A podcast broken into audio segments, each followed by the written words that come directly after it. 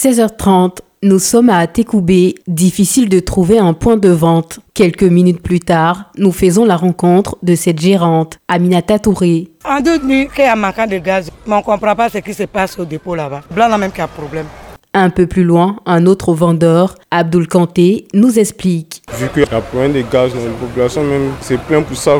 On cherche à dire aux autorités, on va essayer de revoir ça. Quelques instants plus tard, cap sur Cocody. Le constat est le même avec Marina Topé, gérante depuis plus de six ans. Depuis un certain temps, on appelle les camions, ils nous disent qu'il n'y a pas de gaz à chaque fois. Même aujourd'hui, par exemple, Pétro voit seulement qu'il Évariste Gbalou, secrétaire général du syndicat des revendeurs de gaz, nous donne des éclairages. Cela a commencé depuis le début de ce mois. Il y a du gaz suffisamment dans les centres amplisseurs. Seulement qu'il y a eu un retard du butanier dû au fait qu'il y a eu la montée de la marée. Donc euh, lorsqu'il y a cette situation, le bateau ne peut pas accrocher. Cela a accusé un retard de une semaine avec euh, la fête de l'indépendance. Ça a coûté au moins deux semaines aux revendeurs de gaz. Pendant ces deux semaines, il n'y a pas de gaz sur le terrain. Il y a créé la pénurie. Maintenant, il y a du gaz mais seulement que la distribution prend du temps, puisqu'on va couvrir tous les magasins en même temps. Il faut dire que cela va continuer jusqu'au 15 septembre au moins, sinon ça peut aller au-delà du 15 septembre. La pénurie peut être maîtrisée au niveau des autres marques, à part la Petrosi. La Direction générale des hydrocarbures a rappelé dans un communiqué que les prix de gaz butane restent inchangés.